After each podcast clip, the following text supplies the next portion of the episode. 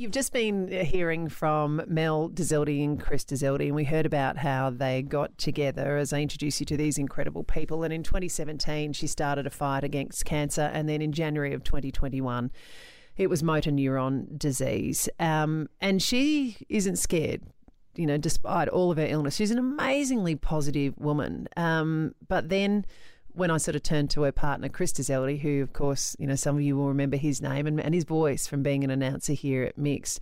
Um, and then what they have had to go through will actually make your blood boil. And this is the red tape that's stopping Mel from getting back into her own home. Anyway, let's pick it up from where I've just spoken to Mel about how scared she might be feeling. And I put the same question to Chris. I guess one of the scariest things for me has been those times when Mel has had a fall, mm. and most people think of a fall as, you know, oh, you trip over, you pick yourself up, dust yourself off, and away you go. With the MND, Mel has no core strength or leg strength or arm strength. So if she falls, she can be on the ground until the ambulance gets there uh, an hour later. And that's what happened recently when she unfortunately broke her ankle. And that's what's got you here at Mary Potter Hospice, isn't yeah. it? So we're trying to get that leg better, and the complication to that is it's going to take a number of more weeks. And during that time, you don't know what happens and how the MND has progressively affected your other leg. Yeah, that's right. And the cancer, we've had to stop the treatment, so that's grown and I can't get in and out of my house, so it's I've got nowhere else to be. You've been trapped in two rooms of your house because it's just not an accessible house, and now you're in a chair. How long has that been going on? I fell down the stairs on December the 28th. I haven't been up there since. Okay. And so you're basically in those only 2 mm-hmm. and you want to get out of here, right? Oh. The whole idea is you're getting out of here, as much as we love the staff and yeah. the people who are here, but you want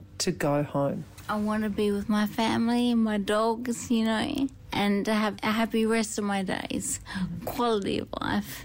So, Chris, what do we need to do to make that possible? Because this was the thing that surprised me. I just happened to pick up the phone to you, and that was the day that the NDIS has said, no, we're not going to be able to pay for the modifications that you'd gone and checked out in and around the, ho- the home. So, what has to happen? Yeah, look, that was a, a real uh, shock for us, I guess, because we'd had a year of people coming in and, you know, uh, therapists and, and builders and designers and architects to look at what could be done to, to help the situation. And, you know, that was an ordeal in itself, in a way.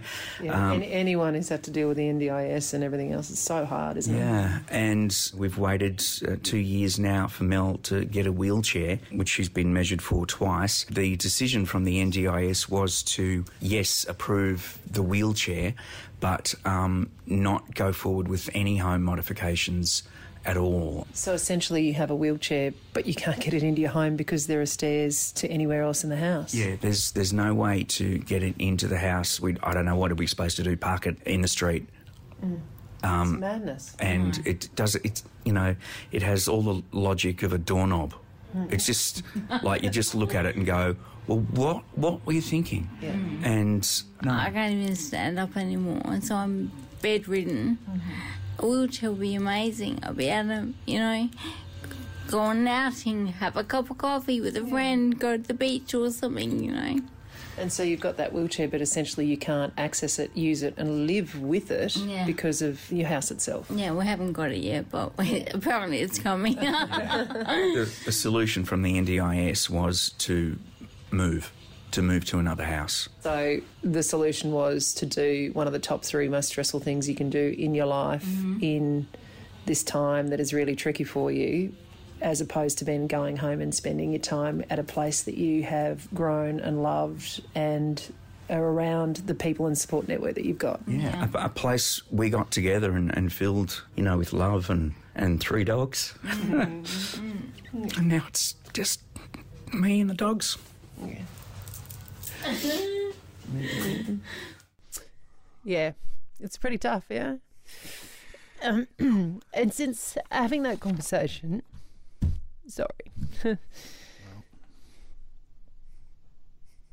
since having that conversation, it is amazing to me, and the NDIS exists and it should exist in its current form, right? Because what it does is it gives people that need it um, the power of self determination. So they can actually choose the therapies, the access, the help that they need.